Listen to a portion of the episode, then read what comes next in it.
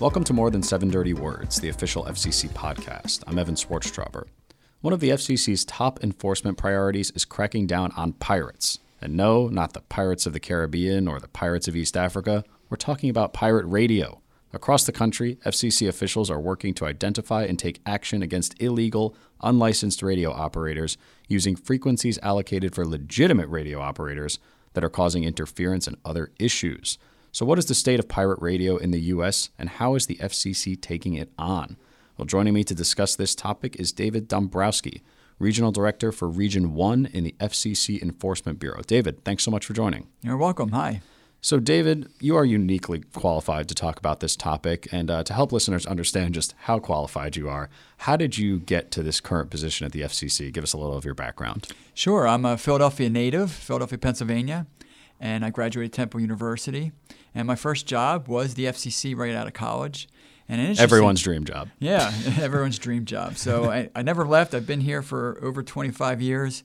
And I was hired into an engineering training program down in Norfolk, Virginia, where we got uh, classroom orientation in all the different radio services and the bureaus and offices for the FCC. And then they said to me, uh, well, here's 10 jobs that you potentially could have. Which one's your top choice? You, know, you usually get one of your top, you know, first or second choice. Well, Media Bureau was on there, you know, the ones that license FM stations. And I kind of chose that as kind of my eighth choice. Well, that's what I, that's what I, that's what I went up with. Uh, but it worked out great. It was a great career in the Media Bureau. It lasted three years there, and then I had an opportunity to get to the Philadelphia office of Enforcement Bureau with the field work. And that's been a, I was there for 20 years. I started as a field agent doing inspections and doing pirate radio enforcement as one of my jobs and then I moved into senior agent position, and then eventually the district director, which is the manager of the Philadelphia office. After the, the reorganization and modernization of the field, uh, I then became the regional director and uh, manage several offices now. Well, let that be a lesson to the youngsters listening. If you're given 10 choices, make sure the one you actually want is your eighth choice because that's going to be the one that you get. Um, but uh, so when we say Region 1, I think even most people in the FCC are not necessarily aware of how the country is carved up when it comes to enforcement and the field offices, uh, et cetera. So, can you give the listeners a brief sense of what do we mean by Region 1? What areas do you cover? Yeah, so I have, in terms of population, I manage uh, 20 states in the Northeast area of the United States. Oh, just 20. Yeah, just 20. um, so, it's not the, the, in terms of size wise uh, for uh, mileage, it's the smallest region but it's the most populated. And I have four offices. It includes Chicago, it includes Boston, New York, and Columbia, Maryland. And so it, it, it uh, ranges from Maine down to Virginia and all the states east of uh, Missouri, Iowa, and Minnesota. All right, so that's quite a large area. and then based just out of those four offices, you then have to dispatch agents to 20 different states. So it's quite a big chunk of, uh, of the country in terms mm-hmm. of population. Um, pirate radio uh, I apologize to the listeners in advance if I make any horrible, corny jokes throughout the course of this podcast, but uh, probably help to start with a definition, right? I mean, if you're familiar with telecom, you know it's an illegal radio station, but what do we mean by pirate radio? Okay, so a pirate radio, by simple terms, is a broadcast station operating in the FM band, uh, 88 megahertz to 108 megahertz that you dial up on your car radio, that's operating without a license. Uh, so when we license stations, you know, I worked, used to work in the FM branch, so I'm, I'm, very knowledgeable about the process. But there's a whole legal and engineering study that has to be done before you get a license, and it, it, it takes resources to do that, financial resources. Once you get a license, uh, it restricts you where you can operate, how much power you can use, what antenna you can use, and where how high your antenna is, and those parameters you know, restrict your operation and the coverage of your station because we have a whole engineering study that needs to be done so you don't cause interference to other stations. What the pirate radio operators do is they don't obtain the license, they don't go through this process, and they try to find vacant spectrum between these stations. Some of those, you know, if you tune your dial, you find some spaces where you could there's some dead air. Well, those are intentionally put there in order so that stations don't cause interference to each other. And so when a station operates, say, on 95.5 megahertz, they not only have potential to cause interference to 95 point, other stations on 95.5 that may be a little distance away. They also have potential to cause interference to the adjacent channel stations, you know, up and up above their frequency and below their frequency. So uh, that's why the licensing process is so important to avoid that interference. Now, one thing I wanted to talk about is, is Part 15. There's a lot of misconception about what a low power transmitter is. We do let uh, stations operate with low power transmitters, but they have to comply with uh, the technical requirements of Part 15 of our rules. And those rules uh, dictate a lot of restrictions and, and cover your wireless transmitters that we use every day remote controls for your car, uh, your headset, Bluetooth uh, sets we also uh, cover your wireless routers in your house. All those things have one thing in common they're very low power and the range of them are very small. So a transmitter that's, that complies with the Part 15 requirements uh, has, has a very small operating range, about 100 feet. Right. Which is, and so that's not practical for somebody that wants to operate a radio station to cover the entire community. So when they say, "Oh, I'm, I don't need a license to operate. I'm a Part 15 transmitter," Well, we have to do studies and, and measurements to see if that's true. And we do that at every power station. We do a field strength measurement to see if their power uh, exceeds that threshold and if they meet the Part 15 requirements or not. So they don't meet the Part 15 requirements, they need a license. And right. So that's what we do. So everyone can now breathe a deep sigh of relief. You're not going to have to go out and get a license for your security camera and your garage door opener. There's a reason that those devices operate in an unlicensed manner because – they're not transmitting very far.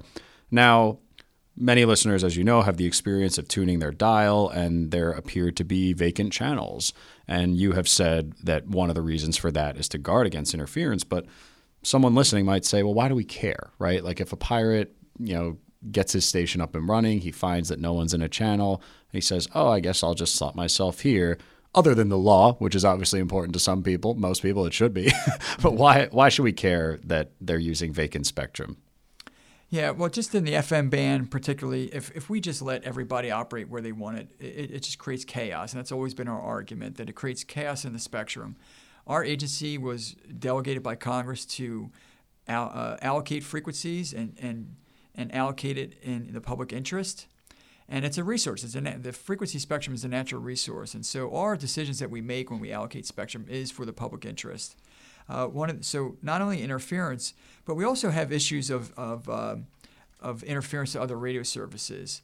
Uh, it, it can be harmful if we let uh, a pirate radio station operate because sometimes they cause interference to other services, like aeronautical communications. Um, and we're talking about air traffic control. Yes. And that's obviously of the highest importance when we're talking about public safety. So it's not just that a pirate radio station might be harming other radio stations, which is bad in and of itself. Um, and could pose a public safety risk with emergency communications. But we're talking serious stuff when we talk about FAA and air traffic control. Yeah, so we get complaints from the FAA uh, quite often, uh, one or two times a month in New York. Um, and that the pilots are flying over the city and they're trying to communicate with air traffic control and all of a sudden they pick up a radio station. So for that period of time they they lose communications and they have to try to find another available channel to keep that communication line open. So right. you could call it a, a, a severe uh, catastrophe if, if we you know let this continue. Do the pilots only complain if it's a song that they don't like? Yeah, but some, you know they operate in the AM band, so it sounds really distorted when you're trying to listen to FM radio on an AM radio. Yeah, that's probably why they're complaining, yeah. right? so, uh, what is the current state of pirate radio? You know, um, is this a massive national problem? Are there particular areas where it's a problem? Um, has it evolved over the years? Has it gotten worse? Has it gotten better? Uh, give us a sense of the universe of this problem, given that it is such a priority for this FCC to crack down on it. Yeah, it's uh, pirate radio's been around for decades. It's something we've been doing uh, as long as the equipment's been available. We've always had pirate radio operators. But what has made the problem uh, really ex- uh, expand is the equipment's readily available uh, with the internet now. So over the last 10 years, uh, people get online and purchase a transmitter and get it delivered to their door, and so that makes uh, you know everybody a hobbyist now, and to and to have an interest to start a pirate radio station. Yeah. because it's so available. Now stop your googling right now because that is illegal, right? You it, it just because it's easy to buy it doesn't mean it's legal. And I've had to make this clarifying point on other podcasts that I've done at the FCC. We're not trying to teach you to do something illegal. We're trying to prevent you from doing something illegal. But so you can stop your Google search, but merely the act of purchasing this equipment is illegal, and partly that's because it comes from overseas and it's not been tested by the FCC. Correct? Yeah, if it's imported, it's it's a, it's illegal for companies to market equipment that hasn't gone through a, a what we call a certification process, equipment authorization process, where they get a, a company to to look at their transmitter to make sure it complies with our technical rules and doesn't have potential to cause interference to other radio services and, and so these transmitters that they're purchasing and pirate stations are using do not go through that equipment process, the equipment authorization process. And, uh, and that is a problem. And so we need to make sure that uh, we stop the importation of this equipment. Uh, we stop the marketing of these illegal transmitters. So we have a team here in the Enforcement Bureau that does that, our Spectrum Enforcement Division. And uh, so we try to shut down the, you know, that equipment coming in uh, to to the purchasers. But with Customs Border Patrol seeing so much equipment coming in through the ports, it's hard to identify. They, they label the equipment uh, as something else. Right. They're not advertising. Yeah, There's not a sign on the box that says illegal pirate radio transmitters. And one of the reasons that they're causing harmful interference, in particular to the FAA operations, is because they they're not tested. Right. So when the FCC licenses FM stations, those stations are generally not going to interfere with aeronautical operations because we make sure that they're not. But if you're buying something off of the dark web or whatever and it's coming into the U.S., you don't know. And and uh, when we talked before the show, you mentioned that a lot of times with these FAA complaints, it's a malfunctioning transmitter. It's it not is. working properly, and that's why it's going into air traffic control.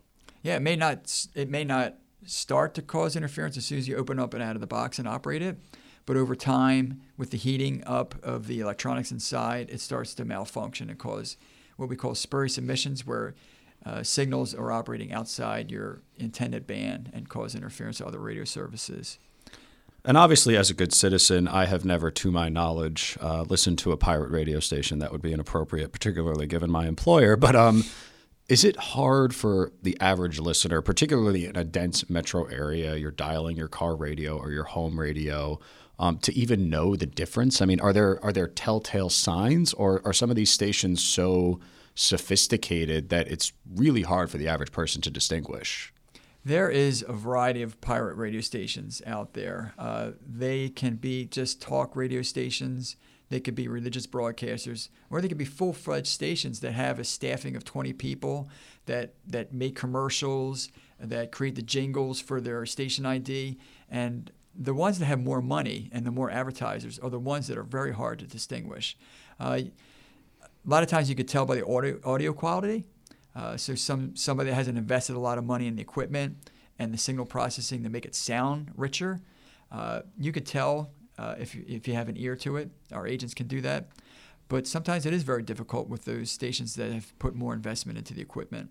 Yeah, and it's also, I assume, illegal for these advertisers to be advertising on pirate radio stations. They just might not know that they're pirates. Yeah, we don't have a rule in the books that prohibits that from happening. They're not considered the, an operator right. uh, by investing in that. Uh, we do make them aware that they're contributing to this illegal activity.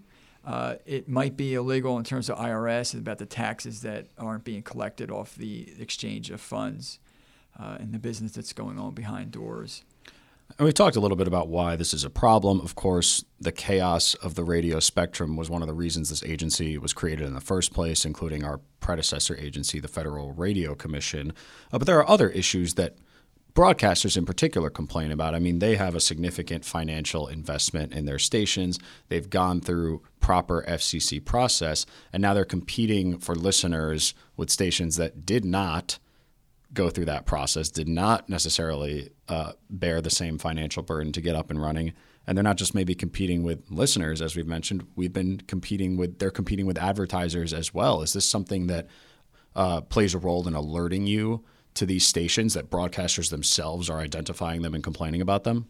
Yeah, we've had meetings with broadcast associations where we went in the room with other broadcasters, and it's a very big concern for them, the financial end of it. They spent the, the fees to get the license. They also spent the uh, uh, the regulatory fees that they have to you know spend, uh, I think, yearly, uh, and so they have an investment in their in their service, and these license uh, these unlicensed stations impede that. They lose advertisers because of it. Uh, they lose coverage area because of it, and it all comes down to dollars and cents. Uh, so that is a big concern for the for the broadcasters in those areas. So let's say that either a broadcaster or a listener files a complaint.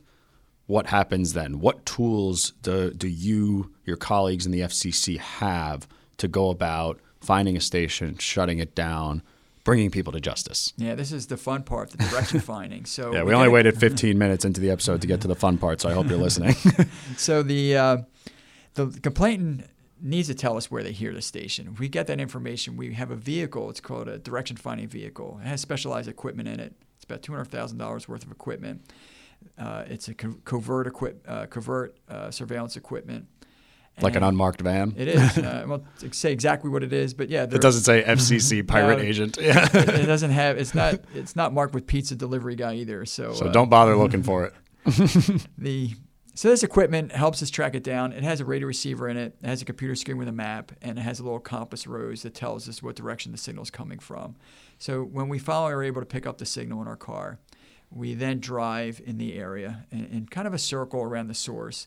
We plot lines, we call lines of bearing on a map, and where they intersect is where this transmission uh, source is originating.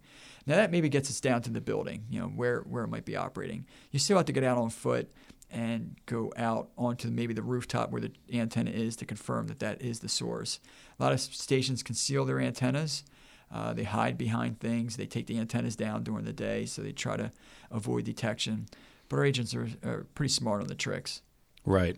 And of course, uh, just finding the antenna is not the end of the story because it's not like when you find the antenna, the uh, DJ is standing right next to the antenna being like, oh, you got me. Um, the antenna is not where the people are necessarily or where the rest of the equipment is. Right. There's a studio somewhere. A lot of times the studio is not co-located with the the transmitter. They use either the internet or a wireless source to get the signal back to the transmitter. And so that impedes the investigation a little bit because it, it is difficult to find uh, where that studio is located. But we do. We do a lot of interviews. Uh, we do follow the breadcrumbs to where it leads us. And a lot of times you are able to identify the operators and where that studio is and have success in, in, in, uh, in getting the station shut down. And it's important to clarify that uh, FCC enforcement agents are not law enforcement agents, but I was struck by how some of the work that goes into identifying and shutting down a station is like good old fashioned police work, like knocking on doors saying, hey, have you seen anything weird? Have you seen people carrying around transmitters or antennas?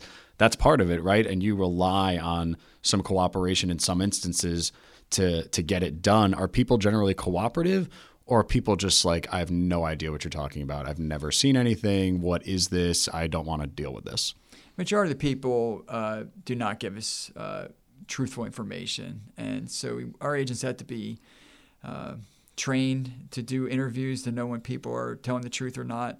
And it may just require uh, keep asking the right questions and keeping after it uh, if they have some skin in the game, an operator uh, or a, a, landlord or a, a, property owner that lets somebody put a station up on their rooftop, you know, it's illegal for them to have that station there. We could we have language to kind of consider them an operator, so uh, they could be liable for a fine, and we do issue them a warning letter. So hopefully that's enough for them to get the station taken down and maybe share some information about who the real operator is. Right. So sometimes the apartment owner, uh, the building owner, or whatever is totally in the dark about this, didn't know about it. Other times, though, you might have reason to suspect that they're in on it. They're getting a kickback. Has that yeah. happened? Oh, it happens a lot, especially in these urban areas like New York. Uh, there's always a building manager called the Supra, and uh, he has a shop down in the basement. We a lot of times find the equipment down in his shop. Uh, he's taken you know uh, money from under the table to allow the station to operate from the rooftop without the property owner's knowledge. That happens a lot. And sometimes we find stations that just access the rooftops without anybody knowing and put the transmitter kind of hidden in a wall somewhere or a crevice and the antenna on the roof and, and remain uh, anonymous for, for months without anybody knowing that the station's there. Right. And you have tools to escalate the situation. Let's say you don't get cooperation from a building owner, you don't get cooperation from the eventual uh, studio. Maybe it's in their apartment. They're not opening the door, obviously, because uh, they don't want to get caught. Mm-hmm. So, how do you escalate the situation? You know, what tools do you have to say, okay, we're not getting cooperation. Let's take this up a notch? So we have fines that we could issue. We call them notices of apparent liability, where we'll fine the operator. Um, we also uh, get the other federal agencies involved, the Department of Justice, the U.S. Attorney's Office, where we can seek a, a, a warrant. Uh, the warrant's issued to the U.S. Marshal Service, actually, and that allows us uh, to go in with the U.S. Marshal Service and seize all the equipment that's associated with the operation of the radio station. Really, anything physically connected to the transmitter. Uh, it, it, could be computers, antennas, coaxial cables. We, we, we take it all. Uh, the U.S. Marshals actually seize it, they inventory it all, and then they sign it over to the FCC to hold. And then we finally get the courts to order that it's released to the federal government and it's our property. After that, we just destroy it through an electronics recycler. So right. all that all that good equipment just uh, gets recycled. well, at least you're it's recycling. kind of sad to see, but yeah. recycling's good. Yeah. Um, so when it comes to local law enforcement, are they generally uninterested in taking this on, or you know, because you mentioned federal agents are often involved, it's federal courts, U.S. Marshals, Department of Justice. Um, because we are a federal agency, but have we leveraged the resources and the knowledge of local law enforcement in working on this? Are there you know different approaches from different states? So some states have uh, laws on the book that prohibit pirate radio operation. The states like New Jersey and New York and Florida. So that's been great because now we can work with the local authorities, such as the police or the, uh, the district attorney's office, and get them involved in the investigation. And they have the power to arrest and fine people. And that's a pretty big deterrent when you show up uh, with all police officers uh, threatening to arrest somebody because they're operating a pirate radio station. So we've had the most success in getting stations uh, off the air when the district attorney's involved. Because U.S. attorney's offices, when we do the in rem seizures, uh, they have a lot of casework uh, and very high profile cases. So there's a little reluctance sometimes uh, because of the case precedents uh, for the U.S. attorneys to take on our cases. So the avenues of working with the district attorneys is a great way to get get the injunctions, the court orders for them to, to for the pirate station to, to cease operating permanently. Right, just workload is another challenge in addition to folks moving the antennas around or um, taking them down during the day or only operating on week nights and weekends, as you've said, which forces agents to work overtime. Um, we've talked about other uh, challenges in densely populated areas, just like traffic jams. You're, you're, driving around this van and you can't go anywhere because it's rush hour in New York City. Um, so those are some of the challenges um, that you all have to tackle in taking on this important enforcement function.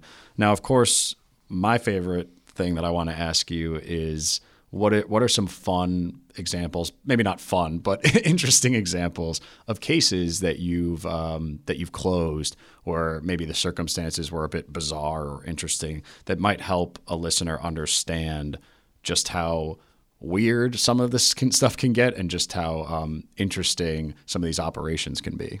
Yeah, we have a lot of stations in uh, New York, for particular. You have somebody that puts the station on the air, and then what that person does is it's he leases airtime for his station for other uh, DJs, and they come in, and so he's getting a kickback from the DJs, and he's getting advertising revenue, and so he kind of gets shielded, right? You know the operators.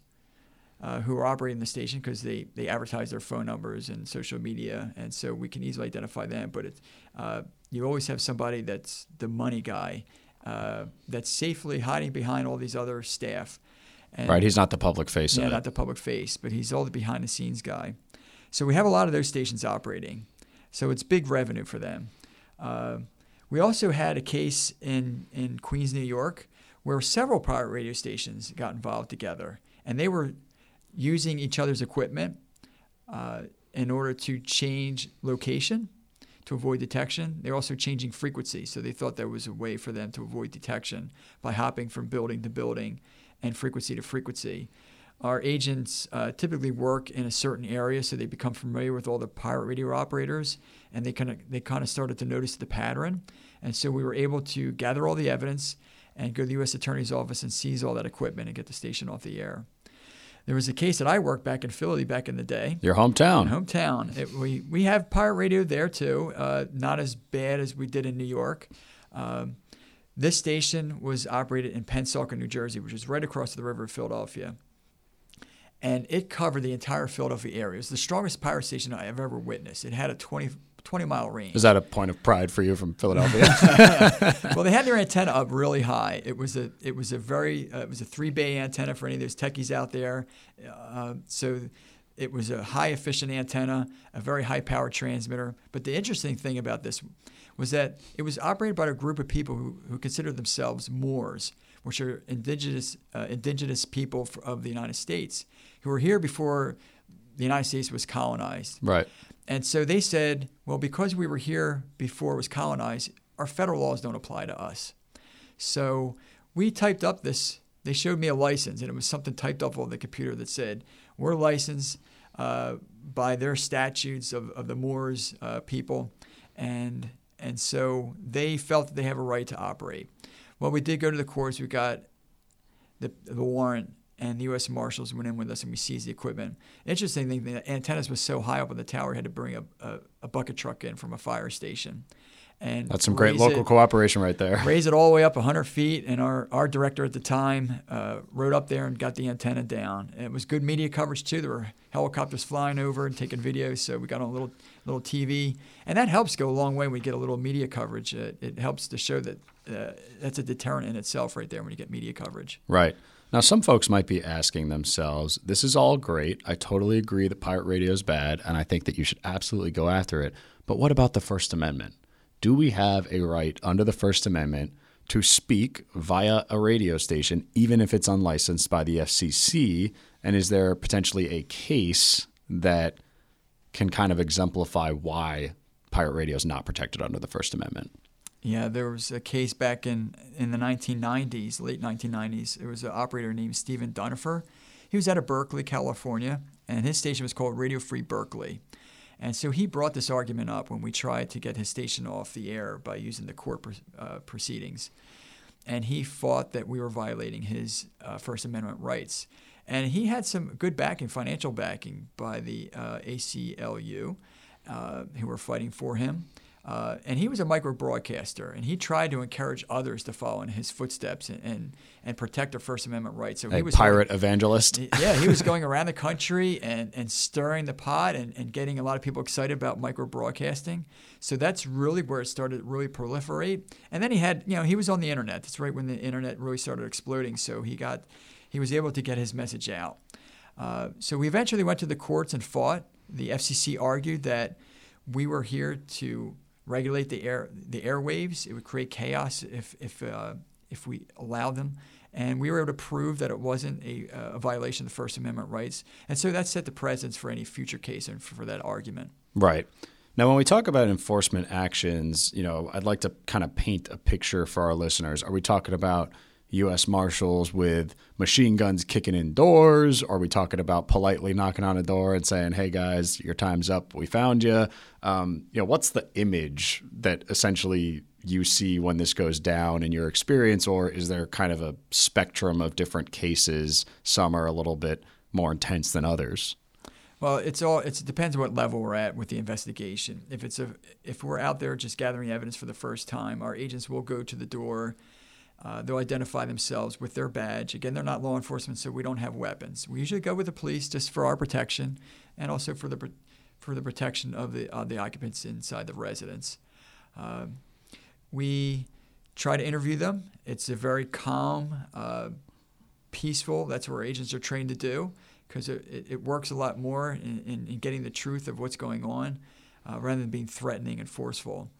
Um, after that, when we don't get compliance, when somebody gets a warning letter and comes back on the air, and then we do get the warrant with the U.S. Marshals, yes, they come with weapons. They we've we've been at in rem seizures, we call them, uh, where the U.S. Marshals uh, come with the local f- law enforcement, and there's 20 of them, and they have to secure the, the whole block off. They have to secure the building for our protection, and they come. I've I've worked with them when they have uh, bulletproof vests on and, and automatic weapons. Because you don't know what you are running into exactly. Uh, some of these are in high crime areas where there's a lot of drugs. Uh, we've had cases where we've gone in on in rem seizures and found drug paraphernalia uh, inside the, the building, and so that becomes now a law enforcement issue, and they take care of that.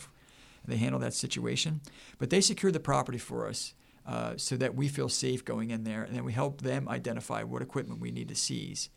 And so, yes, there we may uh, we have a warrant for the property. We do contact the property owner before we uh, execute the warrant to let them know we're at the door and we don't want to break the door down, but we need them there to open it. If we can't get touch of the property owner, we try to use a locksmith. And if we can't get the locksmith, then the door comes breaking down. All and right. we try to secure it before we leave. Yeah, so it's kind of like a uh, cascade of It is. options, and you always Mm-hmm. try to go with the least destructive least, one. right. Yeah. um, so there are no doubt some good Samaritans listening to this show that want nothing more than to help with the scourge of pirate radio.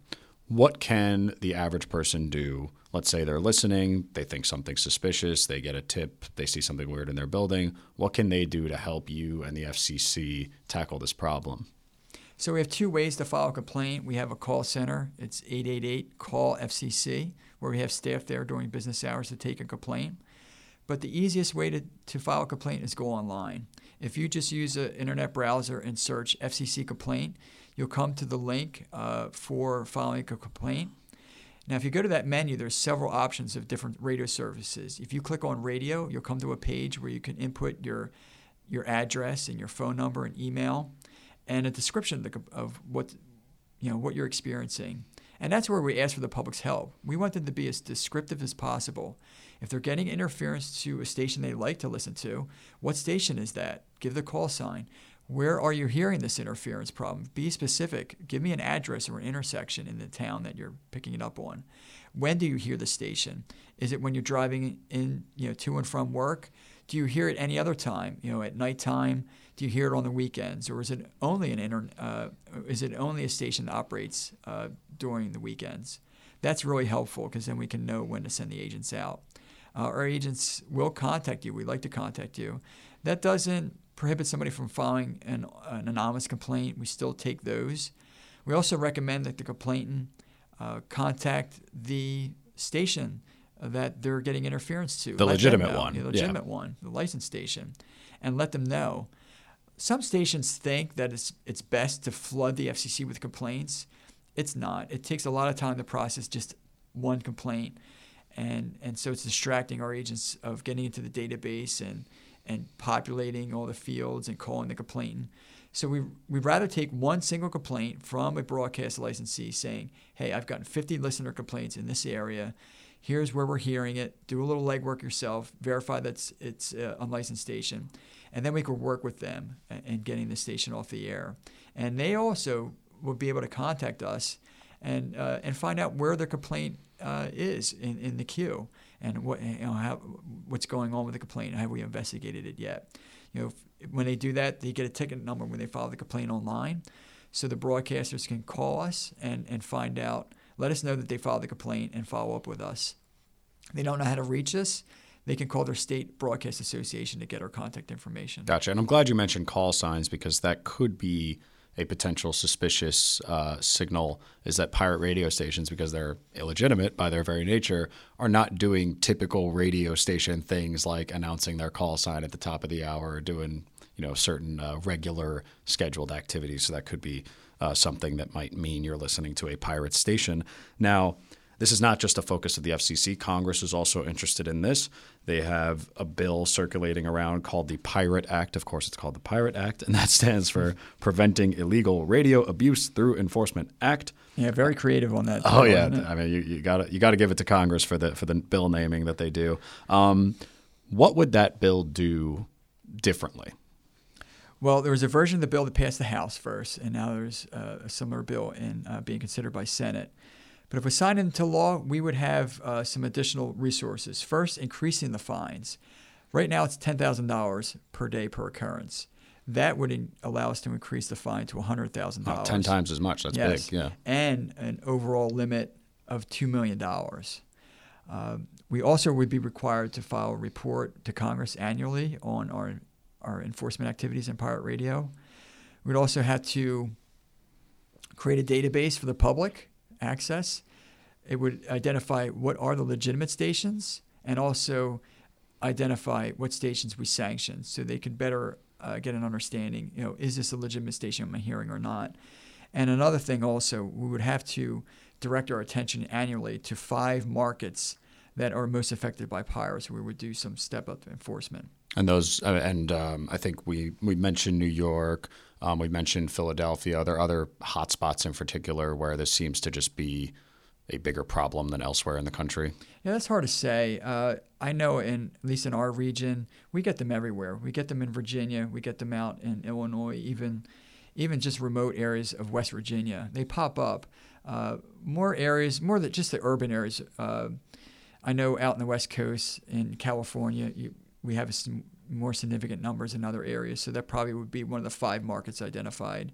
Maybe your LA area would probably be uh, another market that we would look at. Yeah, in those dense urban areas, because the FM band is already pretty clogged up with legitimate stations, that might be one of the reasons that people throw up their hands and say, well, I guess I'm just going to do an illegal station because I'm frustrated by the legal process for getting a station. But that is not a justification in any sense of the word.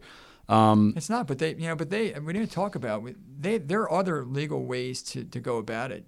They could stream. I mean, stream. Right. A lot of these stations are streaming at the same time. So it really boggles my mind why an FM station that's unlicensed you know, it has its stream content and then also it's broadcasting. they could stream it just like this podcast we're doing. Yeah. we're not using also, any FM spectrum for this podcast. And there's a lot of digital uh, FM stations out there that are looking for programming, so they could maybe work out at least like sub channels, yeah, to at least some airtime off these legitimate yep. stations. So you have options.